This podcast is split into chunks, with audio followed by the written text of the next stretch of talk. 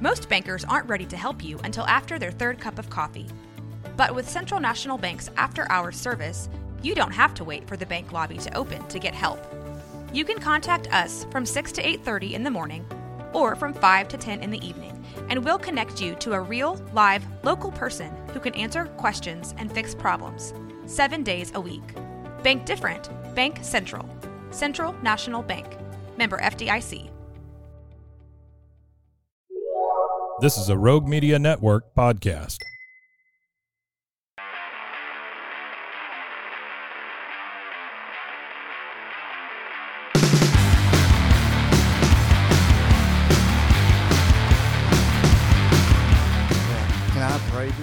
Oh yeah, you will pray together. Yeah. All right, guys, you're good to go. Okay. What do you want to pray? I just start off with, Lord, thank you for this opportunity that you give us. Lord, I just thank you for our recovery path, my recovery story, Lord, the testimony that you give me to share to the world, share to whoever that I come across with, Lord. Without you, nothing's possible. Thank you for giving me strength through all these years.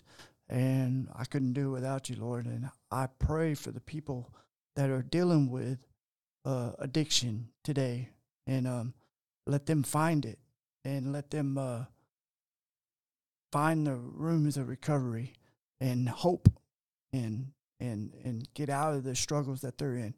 In your son's name, Jesus Christ, amen. All right, so you are only the second person. There's one of my best friends who I got sober with. Oh, it's Richard's phone acting up. No, it's mine. It says Richard. Look. I think I turned mine off. So you're one of the only, my buddy Peter Flick, who I grew up with, he asked to meditate before we did this. Okay. Yeah, and I think it's it really does. Yes. It gets you centered, right? Yes, I think it gets, me out of it and put him first. And do you do that before speaking commitments? I do that. Like I'll yes. or even if I'm ever freaked out about something, I'm just like, get out of the way. Right. And I always if I'm going into a place where I'm super nervous, I'll be like, God, I need you to roll with me on this one. Like I heard somebody say in a meeting yesterday, give up the control that I never had. Right. I mean, we never had it. Yeah, let's get out of our own way. Yeah. So you got in my way in a good way. So Richard is here. I work for the news station, KWTX News 10 here in Waco, Texas. And we had an event to do. It's called Be Remarkable, and it's awesome. It honors people in the community that are doing a lot of good stuff. Now, I saw Richard on the list, one of the people who was nominated and was going to be honored. And, I didn't quite comprehend all the stuff he did in recovery. So when I met you, we show up at the Veterans One Stop, yep. and I met you, and you started to talk about going into prisons and the work that you do, and I was like, oh my gosh, because I've gone, not like you do, but I've gone to prisons and spoken. You bring a meeting to a prison. I was like, this dude's in recovery, and I could tell by the light that was coming off you, like when somebody is really working it, this is my experience, there is something happening to them that is way bigger than all of us. Yes, sir. And in talking to you in 5 minutes, I was like, okay, this guy has been to the absolute bottom of the barrel because of addiction, right? Drugs and alcohol. Right. And now here he is going into prison, showing people the way out of that hole. Yes, sir. Yep. Yeah, man, I really love what I do. I work for the Heart of Texas Behavioral Health Network, like Pete. Yeah. And I go to the county jail, and I do classes, and I teach the inmates, male and female side, and I love it. They come in class, and they, sometimes they're a little rowdy. They don't know what to expect, and they just think they're going to get out of their little tank, but surprise, surprise, they start learning stuff, and they want help while they're in there. So, and where they're at, little light for them, a little bit of, of hope and support, and they see that. And so they start learning all what we have to tell them. And it's just simple stuff like coping skills and how to deal with grief and relapse prevention. Some of these things they'll never understand, you know, and never heard of. But since they're sitting in there and they can't leave while they're staying in the county jail, we give them all the support and all this learning and teaching, and some of them get it. Some of them have to do it a couple more times. Sounds familiar. Yeah, yeah. So I know a little something about that. Yeah, and then for myself in that role, it's giving back, just giving back. And whenever I get back into that type of community, I'm getting my own recovery.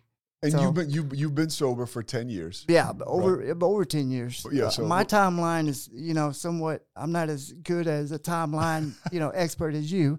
I'm a weirdo with. I'm not the smartest guy, but I'm good with like dates and stuff like that. But you're 38 now. You got and 28 is when. Yeah. I say about that. Yes, yeah, sir. About your clean date, right? Yes, sir. Yeah. I the reason why it's 28 and not even earlier, because it was like 22, 23 whenever I got sober, but 28 is relapsed.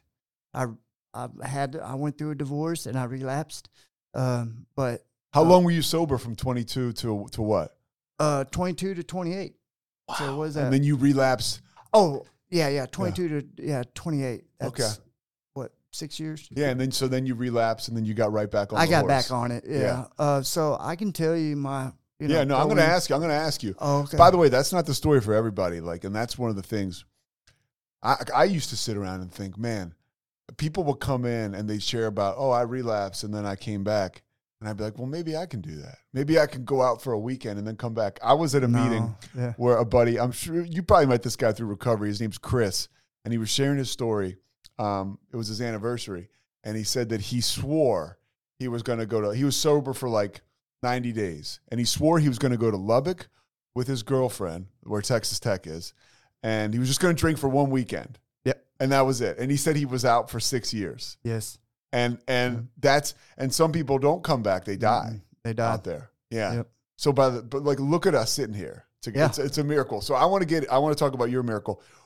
When you were growing up, and again, like, I want you to be comfortable. Don't feel like you got to like out anybody or, you know, but what was the situation like growing up? Was there alcohol around you?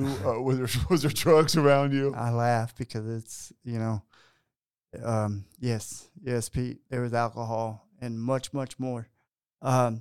So my growing up experience, strength, and hope. So growing up was a little wild. Born into poverty, and then my stepdad, because that's all the dad I've known whenever I was little. He was a carpenter, and my mom was a homemaker and an alcoholic and a drug user from time to time. Okay. And then my stepdad, he was a carpenter, but also his background was in the Army. But he treated me like a little private. He treated me like, you know, he was a drill instructor and I was his private. And so that was all comes with a lot of yelling, a lot of manipulating, emotional abuse. And I have to ask for forgiveness because this is probably the hardest part of my story is my growing up. He was sexual abused my older sister from 7 to 16, 17. So 10 years, and we moved around a lot of times, and I didn't know why. I thought it was just because we was poor and didn't have no money, and then there's sometimes where we moved into campgrounds and lived in tents, and then there's one time me and my sisters and we're like we see a yellow school bus, and we all had PTSD over it because we. He made a yellow school bus when it wasn't cool back in the day, out of an RV or makeshift RV. So we went to school and jumped on the bus and came home, got on the bus, and then lived in the bus. So it was kind of wild then. But and the abuse was going on, and the abuse on the bus. Yeah, all the whole time. Yeah. More so when she got older. Yeah. And then my little sister, she was like the lookout. So we all got what's the word? Infected? No. Yeah. Affected. Yeah. Affected by that. Yeah. Type of abuse. Yeah. In one way or another. Everybody got hit with it. Everybody. I mean, if it's not physical, it was emotional. If it, and then he fed my mom alcohol and drugs all this time so he can keep. So he could keep doing what he was doing. Yes. Because he was a sexual abuser. Yes. Yeah. And so why do you feel like you have to forgive yourself? Because you didn't do anything? Yes. Yeah. Because it was once, maybe twice that, I'd known of it. Uh-huh. And when I told him that I hated him at the age of like 7 or 8, I meant it. Like, I never said I loved him again. So there was a father wound there. Yeah. There was. Not no more because I filled it, filled it. But so that was my childhood. And, of course, alcohol, drugs. And my mom, she was connected with the Texas Bandidos. And so that type of the Texas Bandidos are a biker gang. Yes. Yeah. So that type of environment was all around us. So you had bikers and stuff around you? Yes. This is hardcore stuff. And, well, it's the truth. Yeah, no, that's a hardcore. That's a hardcore upbringing. Yes, sir. Yeah. And there's been times where, 3-day biker parties and drugs and sex and rock and roll. And you were just, almost one of the Bandidos, right? Yeah. Like nobody was keeping you from any of this stuff. No. Yeah. We was kids running around, seeing everything. Nobody was trying to hide nothing or nothing. What part of Texas was this going down in? All over? Yeah, Willis, Conroe. Okay. Conroe, close to Houston. Close to Houston. Yeah. Just a little bit of towns in between. Uh-huh. But yeah. We grew up, and my mom, I love my mom. Don't get me wrong. I love my mom to the day I die, but she had her own flaws. She knew about the abuse, and she took it out on my older sister. And then she, she was sick herself. She was in her addiction herself. So, but she did, I would say, the best that she could, but maybe she could have done better, a lot better. But, she had her own flaws. But anyways. So how about for you when all that's happening, right? Yes, sir. And you're in the middle of all this. When do you, are you experimenting or using drugs at this time? And you can't call me sir ever again. Oh, okay. I'm going to try not to, Pete. But no, I was a lot young at this time. But I think the first time that I experimented on drugs was, and I told myself before then that I'll never smoke, drink, or nothing because I've seen it all my life. Well, of course, being around the environment, and seeing all this, what are you going to do? You do what you know. It was on the military base on White Sands Missile Range that me and this dude, another kid, smoking weed on the military base in the park. And I got my first taste of the marijuana, first taste of how old do you think you were? 13, I want to say. Yes, I'm going to say just 13. And after that. And then I didn't do anything, that was fun, one-time deal. And then 16 years old, shit hit the fan, and cops was involved. He ran away. He ran up to Alaska. Was he always kind of on the run? Is that why you were moving around? Yes. Yeah. But when shit hit the fan, he took off. He left everybody. He left me, my mom, sitting in New Mexico, and then my mom's going through DTs, and then we had to travel through a Greyhound bus at the age of 14. I had to step up and listen to the microphone. I had to be the man. Yeah. And my little two sisters, my sisters were down here, dealing with CPS and stuff like that. Yeah. At the time. But so they weren't in the mix. No. Yeah. Yeah, they were quote unquote safe at the time. Yeah, they were safe. Yeah. But me and my mom we So it was just you and your mom on the Greyhound bus. Yep. And she's trying to take these little shots of alcohol to get by. Yeah. And she's over here just messed up, man. Like I had to drag, carry. Was she doing like heroin? I don't know. Okay, you don't know, but she's got DTs bad. Yeah, she got DTs bad. She always told us that withdrawing for people. She always told us kids And she kept it on the down low for the most part of our young childhood life. But I'm going to go see a man about a horse. But we never seen a horse. So when I grew up, I'm realizing, I'm like, man, she was just saying that so she can go by herself. Because we always wanted to go with her. But anyways, but... So you're on the Greyhound bus. I want to ask you one thing. When we'll go back to the bus, I'll remember. But did you see any violence? Like, growing up, you're around a biker gang. I would imagine that stuff could pop off rather quickly. Anything you saw that obviously you saw a lot of stuff that somebody, a young man, should not be seeing. But anything just to kind of illustrate a little bit? Yes, sir.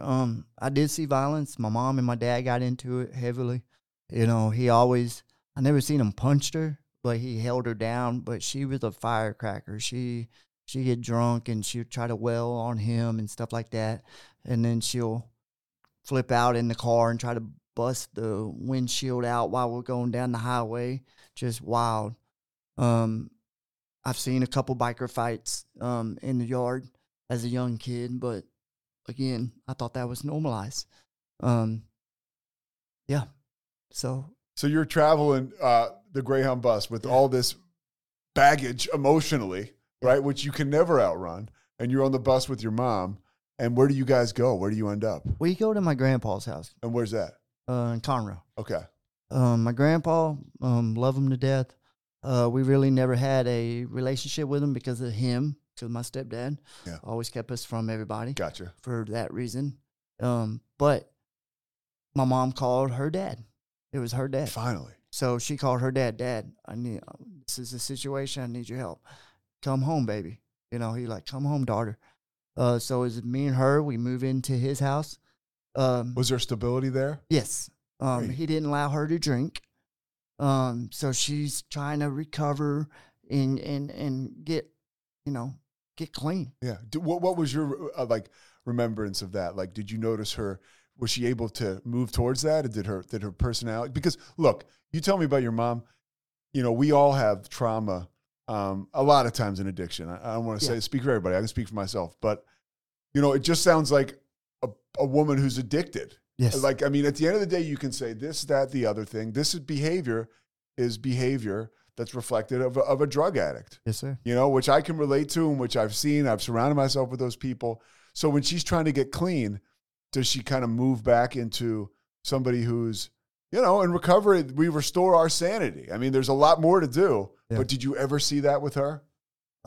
Maybe if I did, it was briefly, because we lived there, stability with my grandpa's house. She was a little happier, per se, but the stepdad was kind of still in the picture and communicating with her. So when she really never got detached from him while we were staying with Grandpa. Yeah. He wasn't allowed over there, but for some reason they, made attempts to see each other and trying to figure stuff out and what's going to happen to him because their laws got called. Is he still on the run at this time from what you remember? Yes. Yeah, okay. Yeah, he never got busted. Okay. I'm not sure what the case is, if it got dropped because nobody pressed the issue. Yeah. I don't know. But anyways. Is this dude still alive? Yes. Okay. Yeah. We'll get back to this conversation in a second. But right now, a word from our sponsors. Did you know you could be putting oil and chemicals in your coffee? I love coffee creamer, but I don't think I've ever turned the bottle around to actually see what's inside. When I did, I found out many of my favorite creamers contain ingredients I would never intentionally add to my coffee cup, like canola oil, dipotassium phosphate, and artificial flavors. Laird Superfood all started when big wave surfer Laird Hamilton needed morning fuel that could allow him to spend the entire day chasing the ultimate wave. He couldn't find anything in the market that met his ingredient standards, so made himself the ultimate plant-based creamer. Laird Superfood started and launched its first product, Original Superfood Creamer, in 2015. Laird Superfoods contain no artificial flavors, colors, or additives, and no sugars from highly refined corn syrup. All Laird products are sustainably sourced and thoroughly tested to ensure that you're incorporating the cleanest, finest fuel in into your routine. All Laird products are also made of all-natural whole food ingredients, and they are crafted from the highest quality all-natural real food ingredients. Are you ready to feel more energized, focused, and supported? Go to LairdSuperfood.com and add nourishing plant-based foods to fuel you from sunrise to sunset. Use our promo code BOO at checkout to save 15% off your purchase today. I'm your puzzle-loving pal, and I'm going to tell you about my latest obsession, Wongo Puzzles. These things are the real deal, folks. They're high quality, handcrafted, and perfect for anyone who loves a good challenge, but doesn't want to dedicate their entire kitchen table to puzzles for a week. Trust me, I've been there. I might still be there. But I got one of these actually for Christmas. I loved it. I did it, and I was so proud of myself. And they have all these cool designs, and you need to go to wongopuzzles.com and use our discount, BHH. You get 10% off, and I really want to know if you'll order one of these puzzles, what'd you think about it? Because it's so fun, and I need to order like 5. Hi, everybody. This is Pete Souza. I love smoothies, but I don't love smoothie bar prices. With my BlendJet 2 portable blender, I can make smoothie bar quality beverages for a fraction of the price. BlendJet 2 is portable, so you can blend up a smoothie at work, a protein shake at the gym, or even a margarita at the beach. It's small enough to fit in a cup holder, but powerful enough to blast through tough ingredients like ice and frozen fruit with ease. BlendJet 2 is whisper quiet, so you can make your morning smoothie without waking up the whole house. It lasts for 15-plus blends and recharges quickly with a USB-C. Best of all, BlendJet 2 cleans itself. Just blend water with a drop of soap, and you're good to go. With over 30-plus colors and patterns to choose from, there's a BlendJet 2 to complement just about any style. I like the urban camo print myself. So what are you waiting for? Go to blendjet.com and grab yours today. And be sure to use the promo code PETE12. That way you'll get 12% off your order and free 2-day shipping. No other portable blender on the market comes close to the quality, power, and innovation of the BlendJet 2. They guarantee you'll love it or your money back. Blend anytime, anywhere with the BlendJet 2 portable blender. Go to blendjet.com and use the code PETE12. Remember, you get 12% off your order and free 2-day shipping.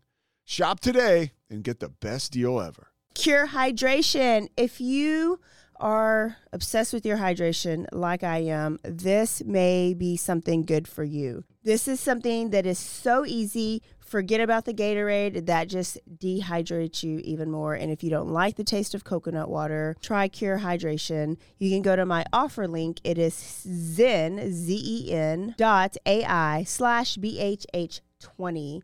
This is vegan. It's no added sugars. It's just a little packet you could put in your water. Or if you're really smart during happy hour, you could put it into your Cheetos. It is just as effective as an IV drip.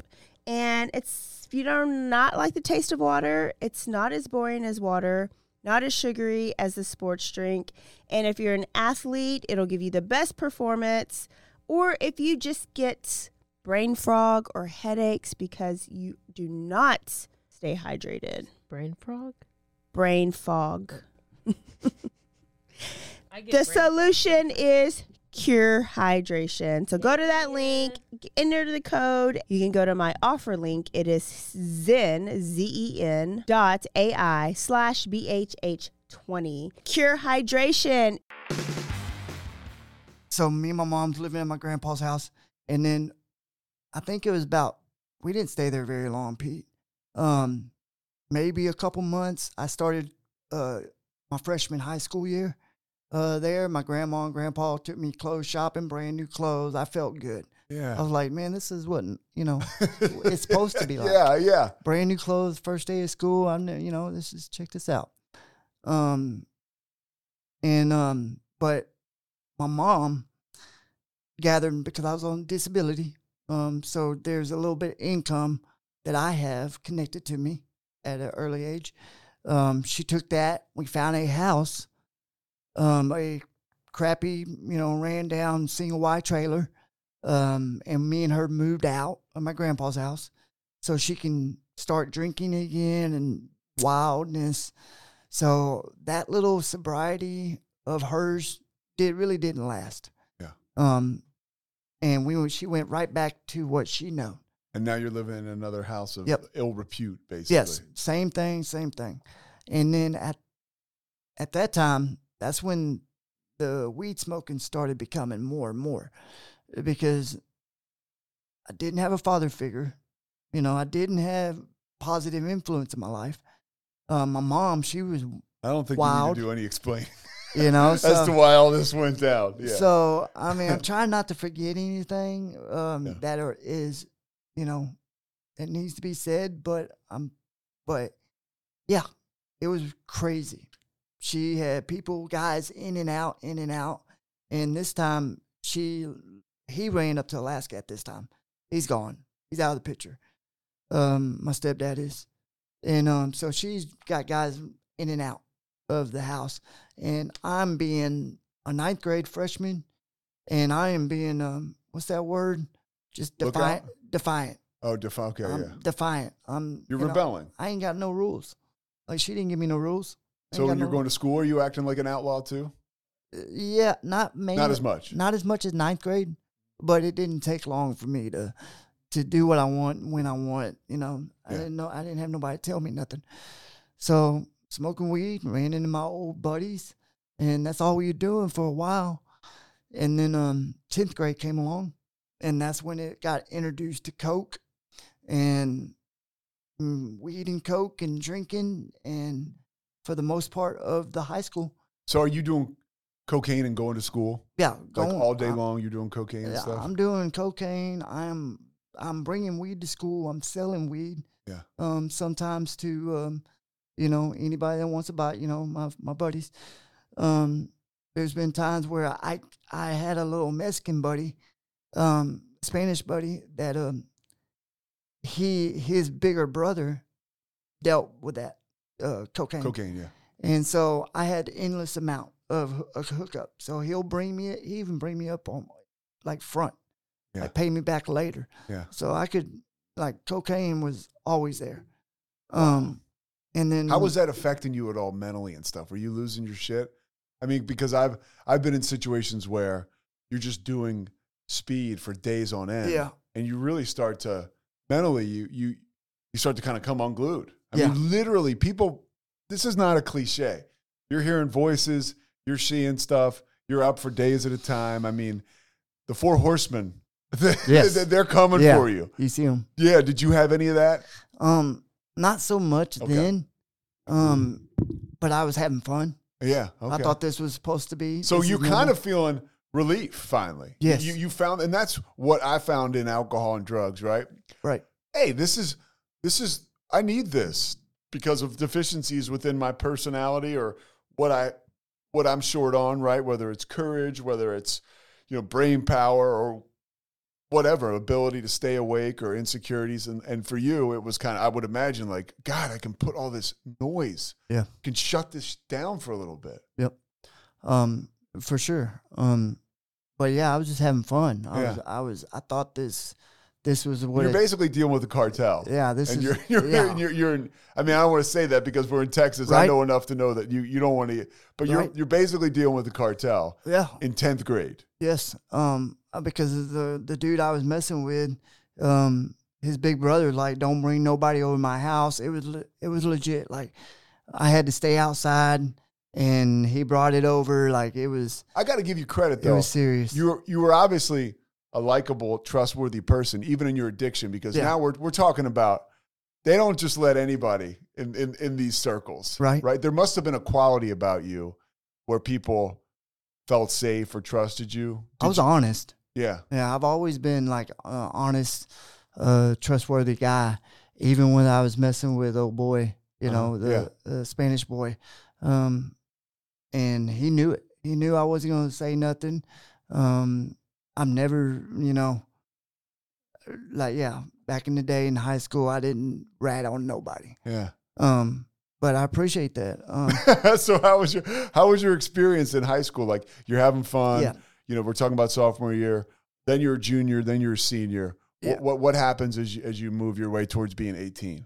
Yeah. So in my sophomore year, I get a lot of trouble because now the cops. Now the school police officers, they know of me, they know about me. And this is in Conroe? Yes. Okay. And they know about me, they know what I'm about. They know I come to school high. stuff like that, smelling like weed and stuff. But yeah, I went to boot camp a couple times on homeschool or the homecoming dance. I got in big trouble with coming to homecoming dance. And were people like, were you almost a celebrated figure in high school because you always had the drugs and you were a cool guy? I think I was. Yeah, I mean, I think I was. I knew the Latin Kings. Uh-huh. I knew all the Cowboys. I was friends with the Preps. You know, I was friends with a lot of category of demographical or whatever, however you want to call them people. But yeah, I think I was. Yeah. And everybody liked me. But yeah. Anyway, what happened at homecoming? Oh man, me and my buddy. I met this boy named William.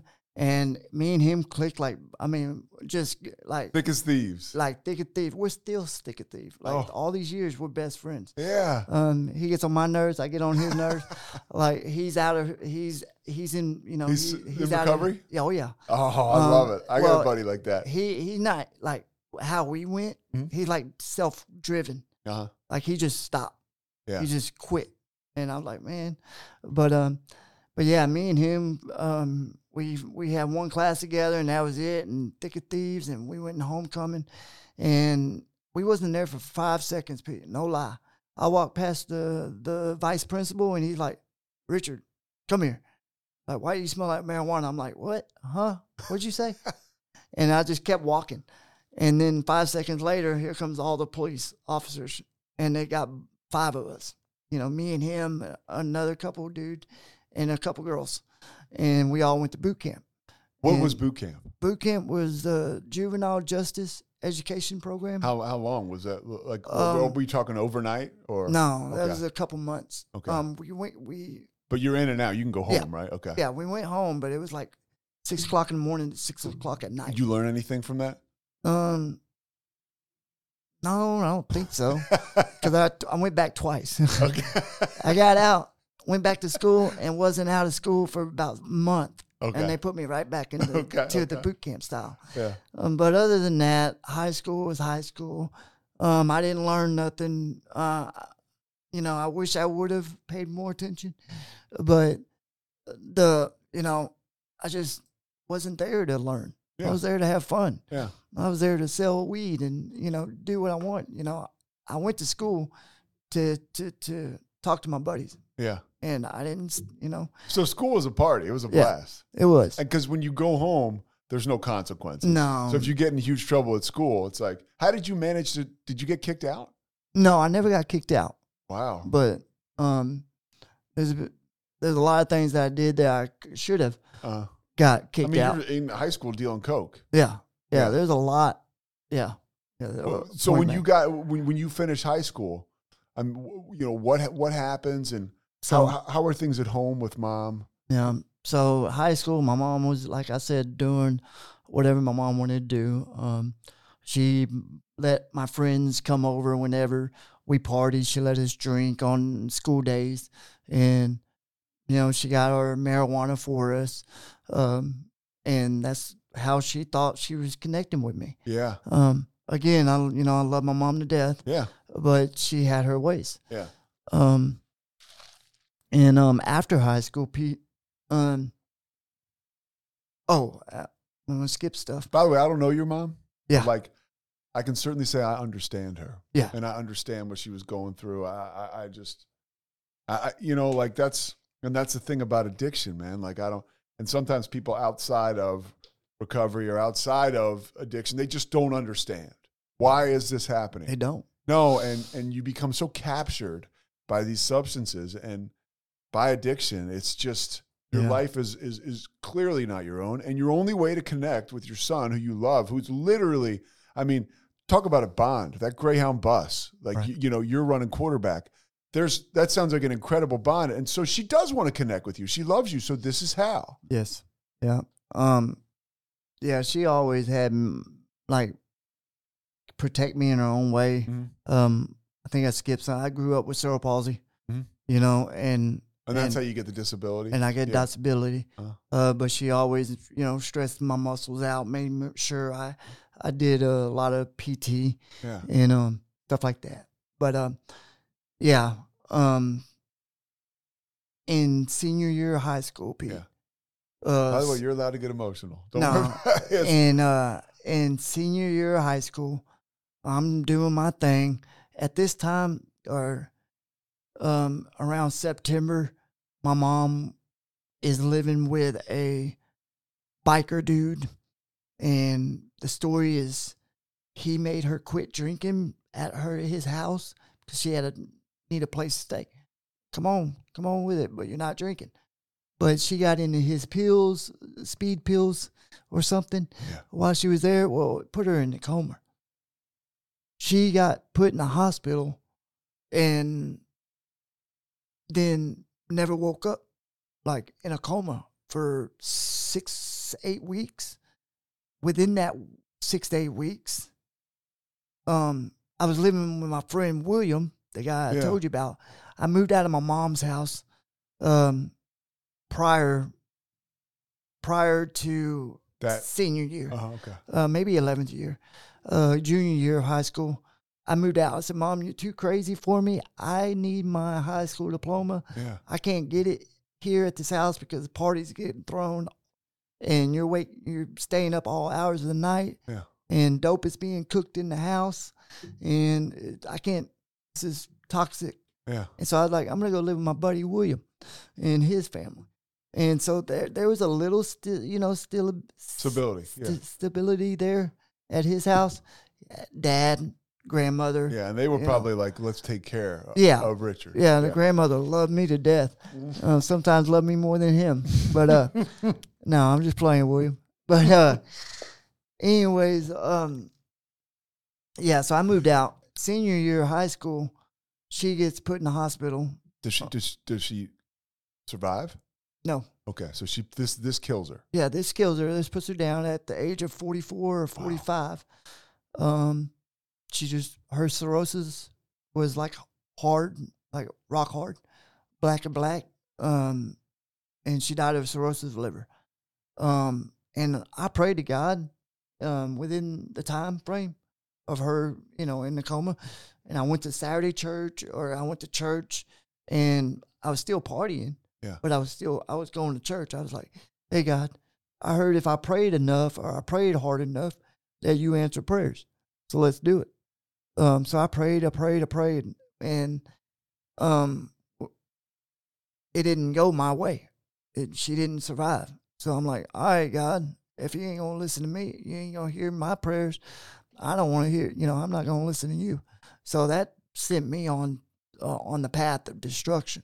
Yeah. After high school, I did get my high school diploma, and which is amazing. Yes. When you tell me I got my high school diploma somehow. That says something about you and your ability, your determination. Yes. Yeah. Thank you. But yeah, and senior year was a breeze, mainly because my mom passed away, and everybody in the school, all the teachers, all the cops, they knew it. Yeah. So they kind of left me alone. I was walking off.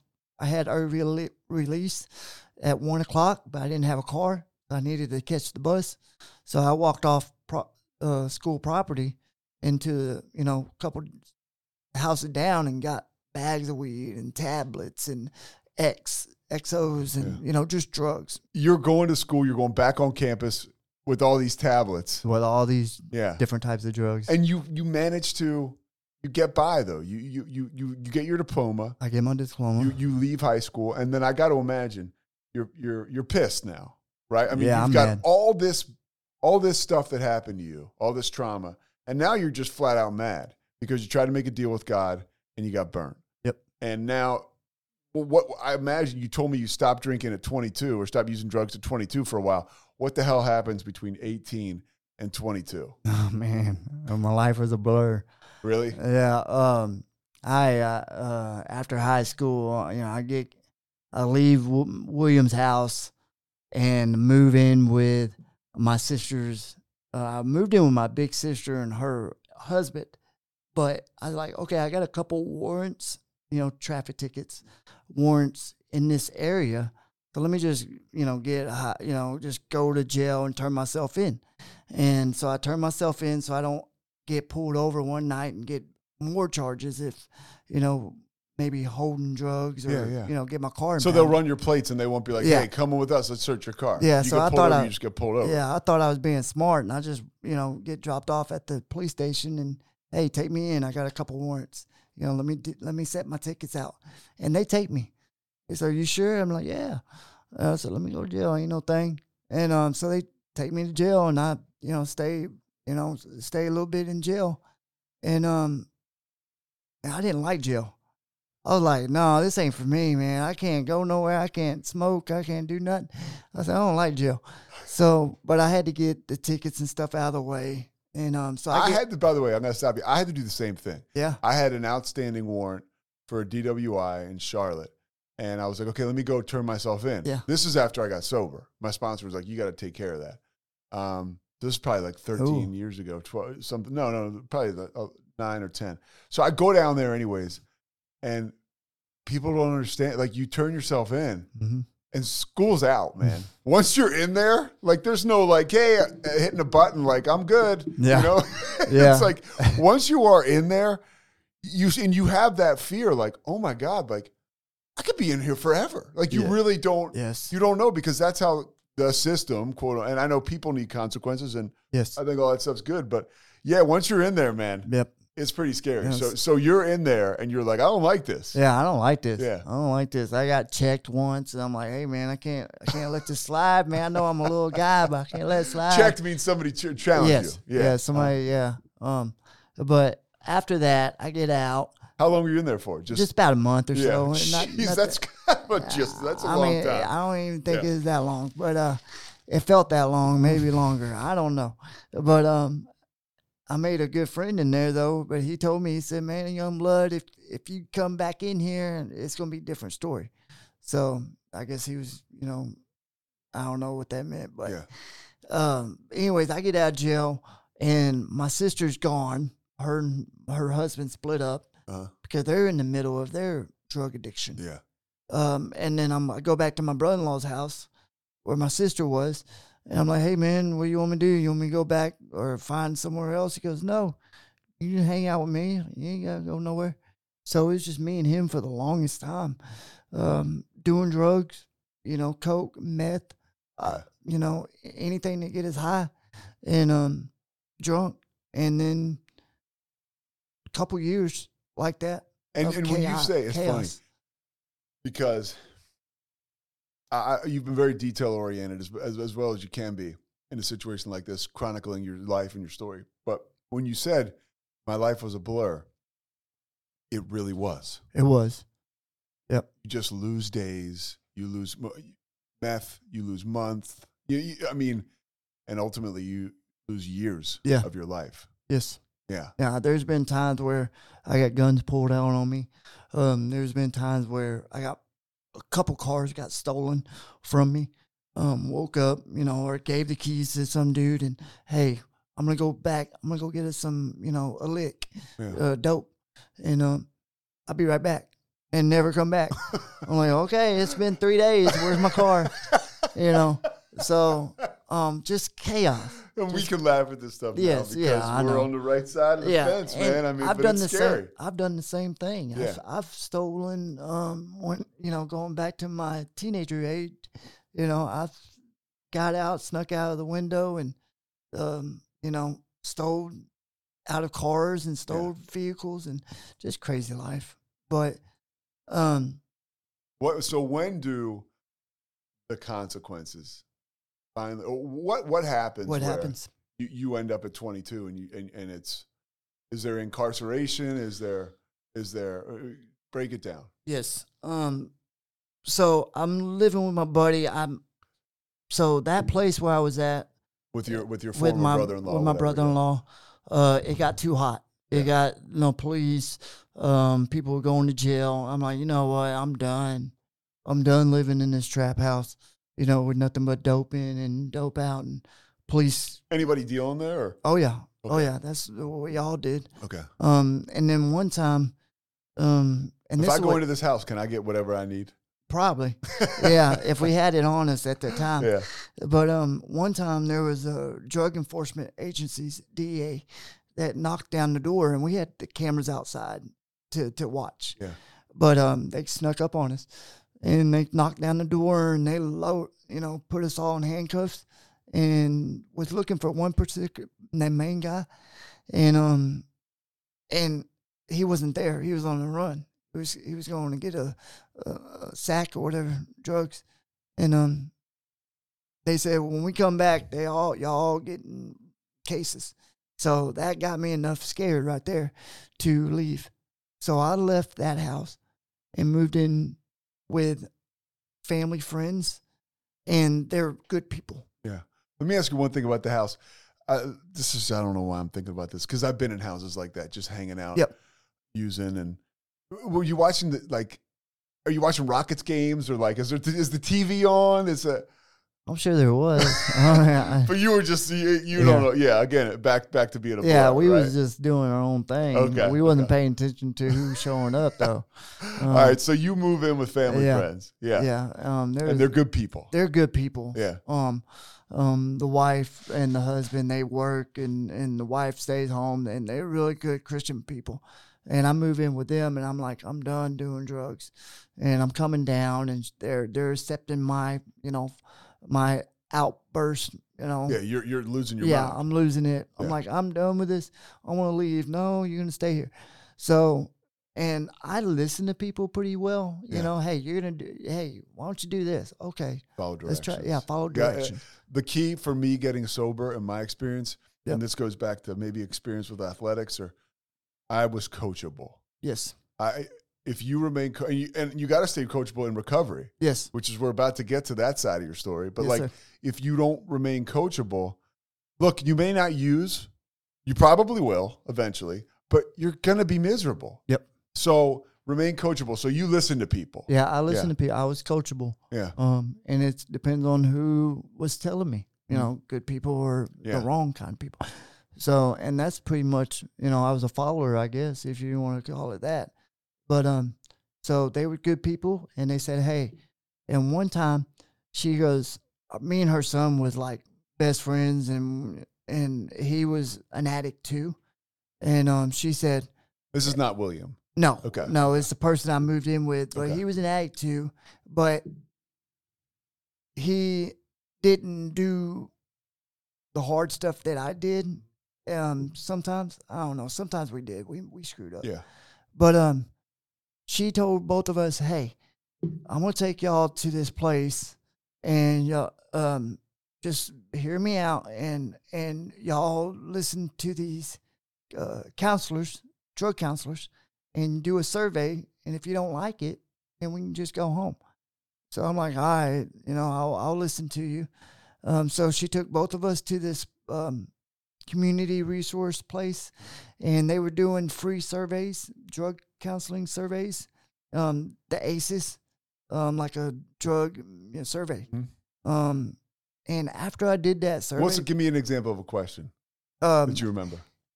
Do you have a hard time staying away from alcohol? How many times a day do you think of drugs? Yeah. How many times have you used in the past week? And you sat there and you did this. And I did this. Yeah. Again, coachable, and she drove us there. We took the test survey, and after I took that survey, my eyes were like open. I realized, and he told me, hey, look, Richard, you have a addiction, a personality. You have, and I didn't realize that. Nobody told me about, So you just kind of thought you were involved with the wrong people. Yeah. Like, you've been around your whole life. You're dealing drugs. Yep. Meantime, you're still, and this is my favorite part of, the terminal uniqueness. I'm not like them. Yep. Right? You're not like the junkies you're selling drugs to. I can stop anytime I want to.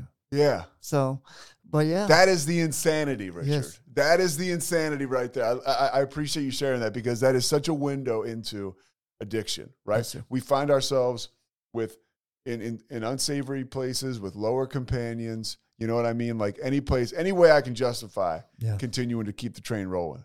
Yeah. So your eyes are open, though, and I'm guessing if you're all like me, you don't stop right away, but you know. Yes. Okay. Okay, I got this thing, and it's starting to sink in, but you kind of keep going. Yes. Yeah. So I realized, well, shoot, maybe I do have a problem, And then she's like, "What do y'all want to do? We'll take you to this place called Narcotics Anonymous." And I'm like, "Okay." So me and my buddy together went to Narcotics Anonymous because of the mother was, you know, pushing us towards it. Hey, I'll take you guys there. Yeah. Yeah. And we're just there just to make her happy. That's all we're going there for, just to make her happy. And we're smoking weed on coming home because weed ain't a drug. That's what we thought. Yeah. You know, I thought marijuana, weed, you know, that's plant-based and all this. Yeah. So for me, weed ain't a drug. But so I'm going to NA, but smoking weed, you know, because it's not speed. You know, yeah. It's not crack. It's not my drug of choice or whatever. But anyways, and then the head lady at the LCDC or at the NA place, LCDC lady, she was talking to me one night. And this is where connect the dots follow. She was talking to me one night. She's like, "What you going to do this weekend, Richard?" I'm like, "Well, my grandpa called me and wanted me to go to a family reunion. And I highly respect my grandpa. So that's what I'm going to do this weekend." She goes, "Huh, that's funny. That's what I'm going to do this weekend." And I'm like, "Okay." And I said, I'm like, we're like making connections and stuff. But I didn't realize, and then still kind of foggy. But anyways. She's related to you. She's related. She's best friends with my grandpa's sister. Yeah. And I didn't know it. Uh-huh. Anyways, she found out. Or something happened, and she found out that it's the same family reunion as, you know, as mine, and she was going. We run into the other. She's like, "Oh, hey." Well, anyways, I was living with my buddy, and my grandpa called me one time and said, "Hey, Richard," or "Hey, Bubba." He called me Bubba. "Hey, Bubba, I need some help with my floors in the kitchen, you know, hardwood floors. And you mind coming and help me for the weekend? I'll bring you back." I said, "Yes, sir, I will." You know, again, highly respect my grandpa. And so he came pick me up, and I went, and I done the job with him. And on the way back, that weekend was over. He said, "Hey, well, me and your grandma want you to come live with us at the age of 21, somewhere around there." And I'm like, "Okay, Papa." And at this time, my grandma started showing signs of Alzheimer's. Yeah. And it was a big, like, my grandpa had his whole plate. Like, he had a lot going on. Yeah. So anybody that knows a caretaker for somebody with Alzheimer's, dementia. I mean, my mom did it for my dad. It is. Really? Yeah. My dad had Alzheimer's, and it was, it's really hard. Yeah. That's all I can say from my experience. It is. And if you have somebody that's connected to it, like my mom, I was living here, but she would talk to me about it every day. And it's just, so your grandfather his plate is full, like you said at this time. Yeah. It was all about grandma. Mm-hmm. But he asked me, "Bubba, you want to come live with us?" I'm like, "All right, Papa." I knew what that meant. It meant I would have to give up the smoking, everything, the weed, drinking, everything. And then it took me about a week, Pete, to make a decision. He didn't bug me. He asked me once, and that was it. And about a week later, I called my grandpa and said, "Papa, come get me." Yeah. He's like, "All right, we'll be there." So I had a little furry dog, Australian Shepherd, that I just got. He said, "Yeah, you can bring your dog too." So I was happy about that. But, I went to my grandpa's house, and that's when my life, a fork in the road, that's when it totally changed. It was changing for the better. Yeah. At one point in time, you know, he was like, "You think you can work?" I'm like, 21 years old. I think I could work. So we started a program, or he got me into this disability program that helps people with disability go back to work. Yeah. Yeah. But I told him about my struggles with addiction. And she was like, "Well, I'm going to need you to get a paper sign So that automatically. So you put you in AA meetings. Yeah, NA. Yeah. Or NA, because NA. You got to get, for people who don't know, when you have to get a paper signed, you have to prove that you're going to meetings or meeting with the sponsor. And yep. Yeah. Without getting any more help, she's like, I want you to get this paper signed. I'm like, oh, crap. You're one of those, man. I'm like, that got you going there. Yeah, they got me going to NA again, for the second time in my life. But this time it sounds like it really took. Yes, yeah. With my grandpa's and stability and having high respect for my grandpa and not bringing nothing to his house, stuff like that. Him and my grandma drove me to NA 3 times, 4 times a week. Isn't that amazing? I had the same thing with my parents. Yep. This is actually after I got sober, and even before when I couldn't get it. They would drop me off. They would take me to meetings. I mean, they're, in their 50s or 60s at this point, and they have their grown son, who's 30-something. They're driving me to meetings and picking me up. It's just amazing. That's that love, man. I mean, it's unconditional love. Unconditional love. And it's out there. And so your grandparents are doing that for you. Yes. Which is the most beautiful thing in the world, because you're buying in at this point. Yes. Yeah. Now, well, at first, I was mad because I had to go to NA. I'm like, man, I don't think I'm one of these people still. Yeah, I still don't think I am. But I'll do it, since, I'm trying to get in this program. So I go to NA, and the first 6 months, it took 6 months, Pete, to really understand or finally connect that I don't want no part of what these people are drinking, like these 12 steps, surrender to a God in my understanding, a higher power in my understanding. So for 6 months, you were on the debate squad. Yeah, I was just going just to go to get that paper signed. Yeah. And but one night, it was a speaker meeting, and this kind of tall guy, biker-looking dude, rough biker jacket, I mean, straight up. And it looked like you could have been partying at your house, right? Yeah. So I was like, I'm listening, and he's telling me, he's telling everybody his testimony, his, his story. And I tell you what, man, I'm like, that's exactly my story, like how I grew up and how, So I heard about the sponsorship, getting a sponsor. Yeah. But I'm not that person to ask, pride or whatever you want to call it, fear or whatever, but it's one of the weird. As a guy going into recovery, it's just weird to ask another man to, like, right? It's just it's hard to describe unless you've done it, and maybe even if you haven't done it, you get it. But like to be like beholden to another guy, be like, hey, would you do this for me? It's an interesting hurdle to have to try to leap. Yep. Yeah. But yeah, after the meeting, I walked up to him. I said, I really like what you shared. Yeah. I really like what you shared. You mind, you told my story, this and that. He goes, you know what? Call me. Yeah. So he wrote down his number. He said, here, call me tomorrow. Call me. I'll be expecting your call. I'm like, oh, crap. And so I grabbed his number. I'm like, all right. And sure enough, I remember what, he's a scary looking dude. So I was like, well, I better call him before I see him at the meeting again. So I called him the very next day. I'm like, hey, man, I don't know what I'm doing, but you told me to call you, so I'm calling you. Yeah. And then he just, made me feel at ease. He said, hey, man, it takes one day at a time. How do you feel? I told him a little bit about my backstory.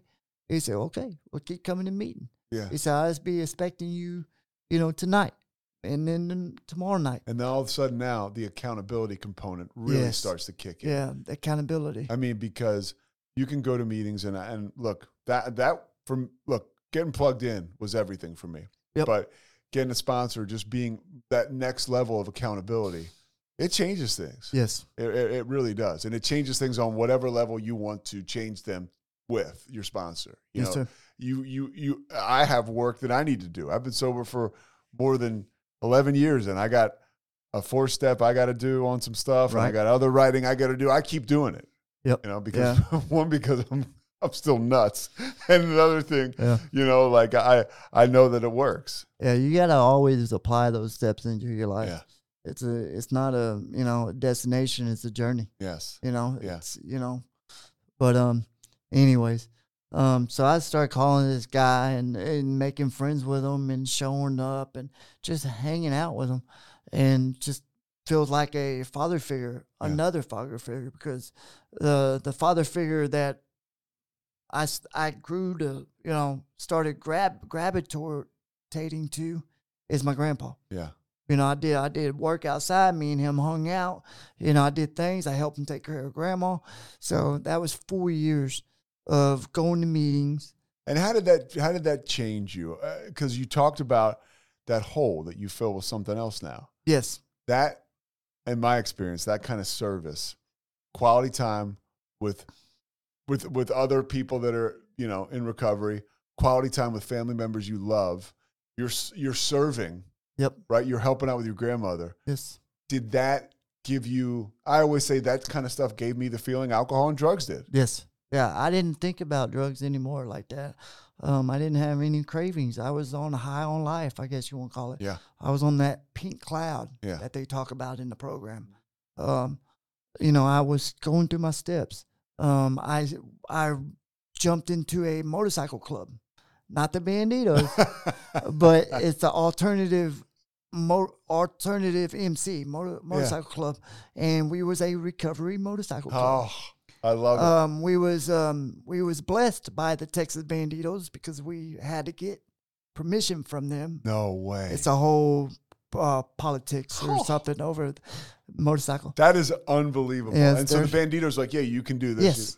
Wow. Yes, because we had the true rocker, you know, under rocker, you know, patches, colors, and but we rode with a passion. We rode with a mission statement, and Did you bring recovery to different places? Yeah, oh yeah, biker clubs. We pitched a tent, and while all these wild bikers were passing our tent drunk, we handed out pamphlets of NA. Hey man, you can be a biker and stay sober, you know. So it was fun. It was fun. That is amazing. Yeah. That's the kind of stuff that, like, you can be a biker. You can still be an outlaw and be sober. Oh, yeah. And that's what I love, being able to carry that message to people. You can be a bad dude or a bad girl, and you can still, you know, bad in a good way, but still have your own personality and be rough around the edges, be tough, and be sober. You know, and you're literally walking proof, your experiences of that. Yes, sir. Yeah. They, I was the chaplain of the group because you got different labels. Yeah. Sergeant at Arms and Vice President. I was a chaplain, so I prayed over the bikes before we left, and I prayed over. You know, I was the chaplain. But anyways, it was fun. I loved it. I got me a little Harley. I still got that same Harley today, and that was a long, long time ago. But, So that's going on.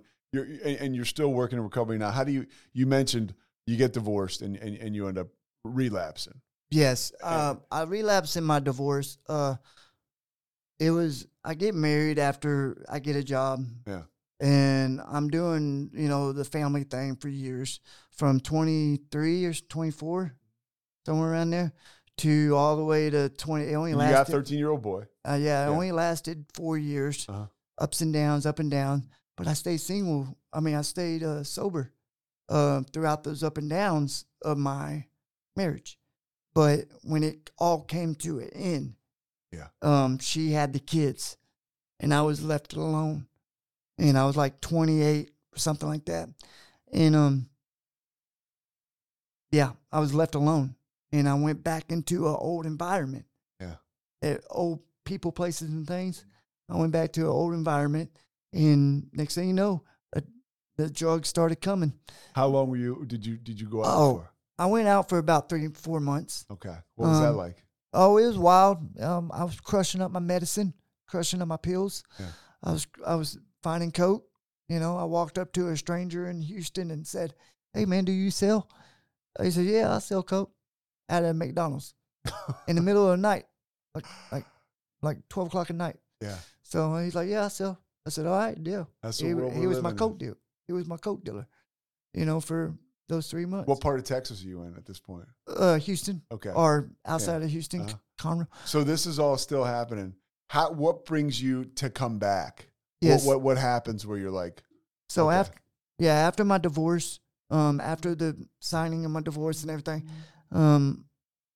she gave me my son. Like she said, "Here, you want to take care of Sebastian?" I said, "Yeah, I would love to him full time." And she's like, "Here you go." And so in the divorce decree, I put him in the divorce decree. Judge was like, you don't have to do this. I'm like, yeah, I would love to do it. And so I got my son. I'm full custody parent. So I was like, all right, this is it. So that's when you're like, I'm done. So I moved from outside of Conroe to McGregor, Texas. Oh, yeah, okay. So, and that's when I, started going to meetings again. Yeah. I found a couple meetings, and I found one meeting in McGregor, and then just for a day here in Waco and stuff like that, and started going to meetings again. And what happens to, you start to get back into it, and you are, you have a servant's heart talking to you. Unfortunately, sometimes it was you were serving people who were using drugs, right? Yeah. But you were of assistance. Yes. Now, you talk about the work you did with the sober biker gang, talk about being a chaplain. I mean, it's very clear that you flourish being in action. Yes, sir. So what kind of action do you start to take outside of NA? How do you end up talking to people in jails and in prison? How, we were talking on the way up here about all the sheriff's deputies and the McLennan County sheriff's deputies and police officers. They all know who you are in a good way now. Yeah, the ones that...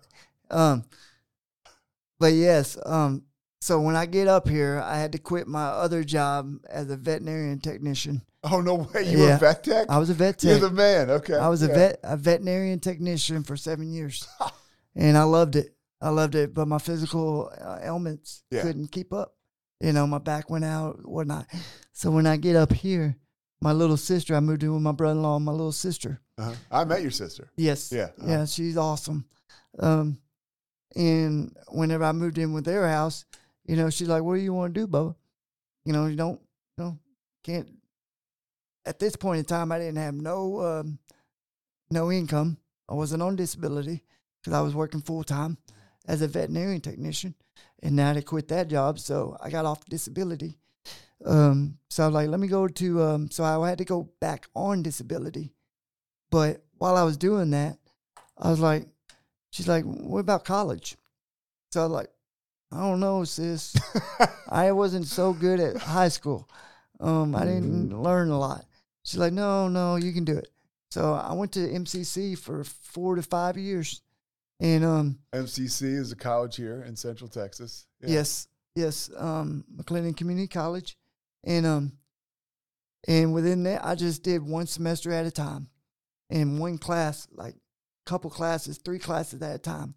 And I took counseling classes, basic counseling. I wanted to be at LCDC. I still want to be at LCDC. What exactly is an LCDC for people who aren't? Licensed counselor? A licensed chemical dependency counselor. Gotcha. Drug counselor. Okay, yeah. But I took all those classes. Mm-hmm. And I graduated, and that was 2015. Okay. 2016.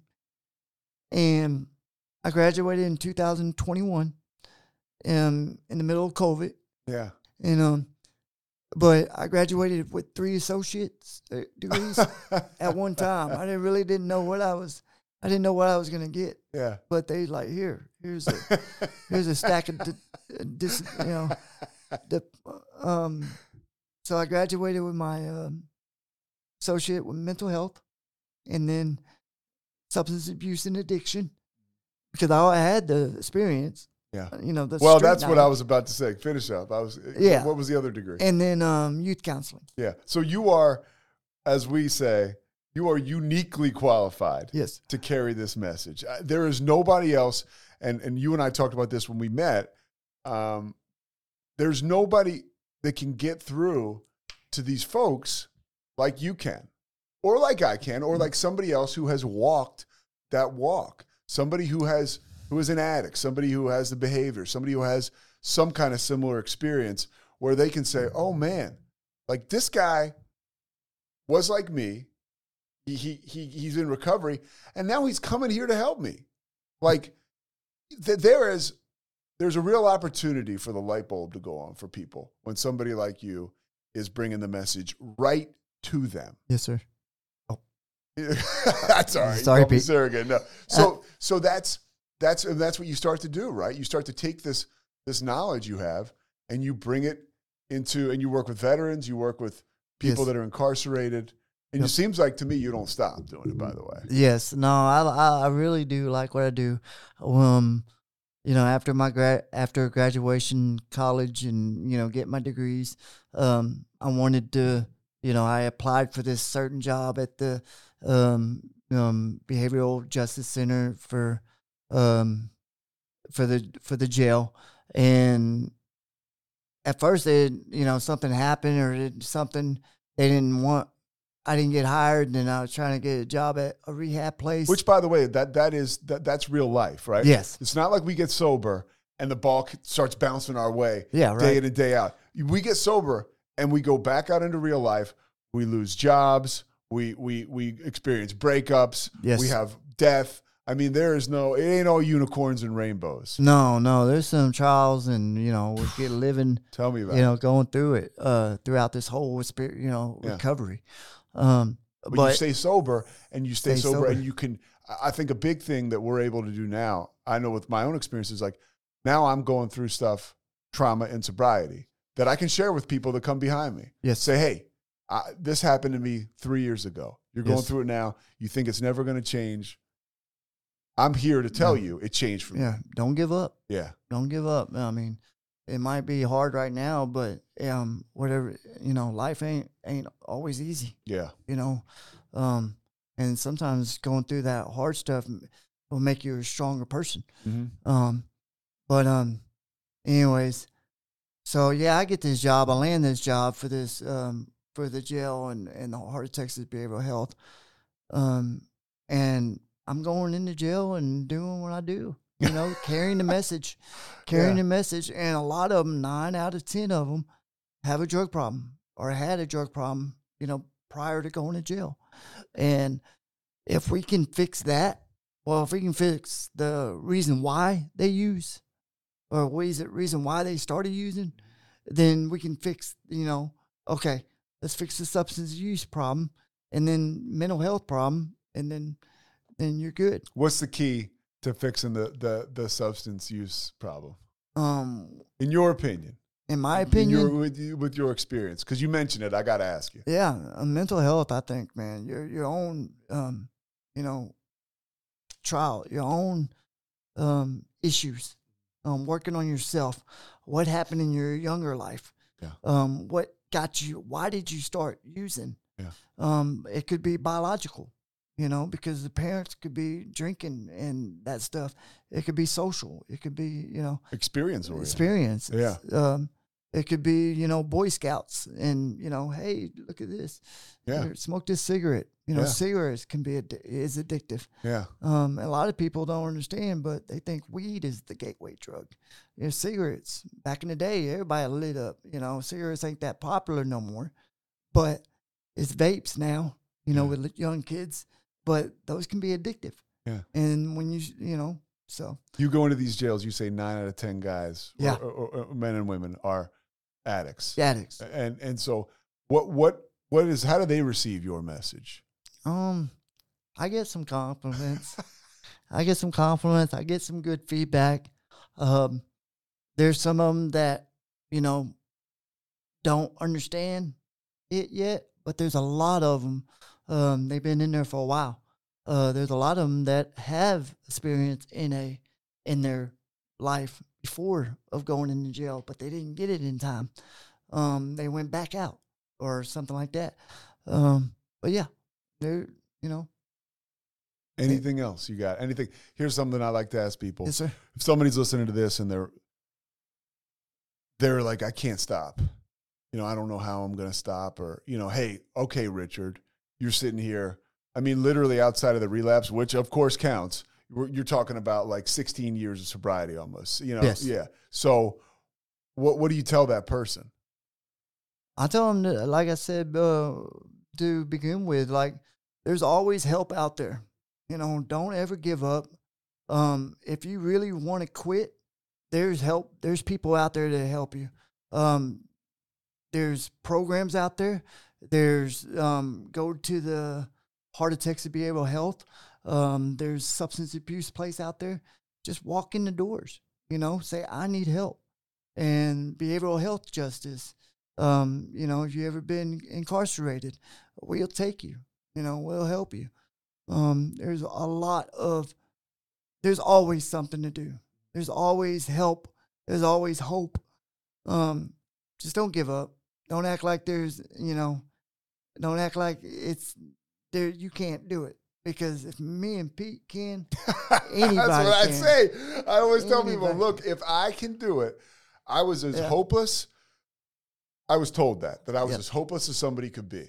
And if I can do this, I'm telling you, anybody can. Yep.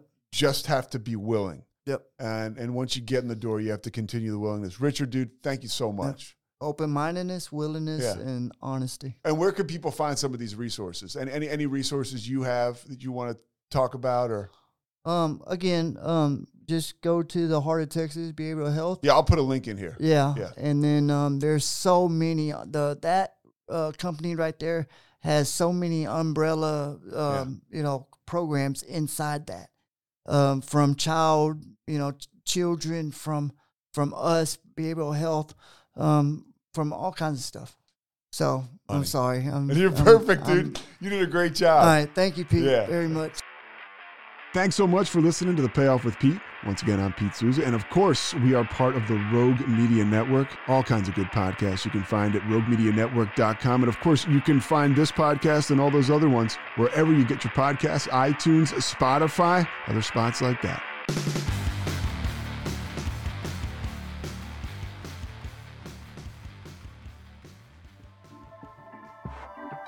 This has been a Rogue Media Network production.